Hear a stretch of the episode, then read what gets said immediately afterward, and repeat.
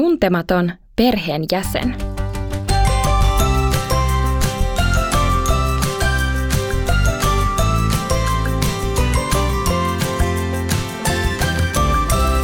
Donkkipodi. Tämä on Donkkipodi, podcast, jossa tehdään oivalluksia elämästä raamatun ja donkkilehden äärellä.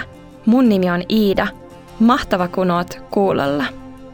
Tämän kerran aihe on tuntematon perheenjäsen.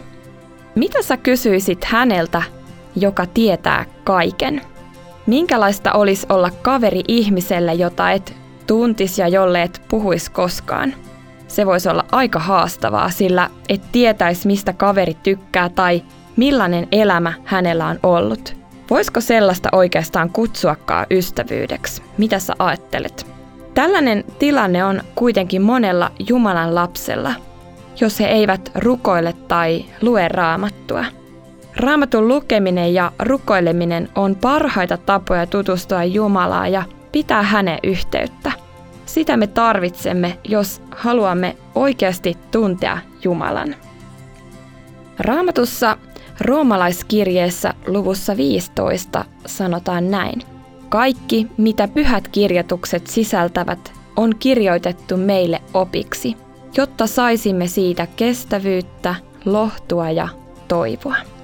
On tosi tärkeää, että olemme Jumalan yhteydessä ja tutustumme häneen aina vain paremmin. Onhan hän meidän taivaallinen isämme. Meidän on vaikea uskoa Jeesukseen, jos me ei tiedetä hänestä mitään. Siksi haluan rohkaista sua tutustumaan häneen. Lue raamattua, niin opit tuntemaan Jeesusta. Raamatusta opit tietämään, miten Jumala haluaa sun elävän ja toimivan. Raamatussa Jumala myös kertoo, miten ei kannata tehdä. Meidän on turvallista olla hyvä Jumalan neuvojen varassa. Ja kaikkein tärkein asia, jonka voit raamatusta löytää, on tieto siitä, miten saat synnit anteeksi ja miten pääset kerran taivaaseen. Tiedätkö sä jo sen?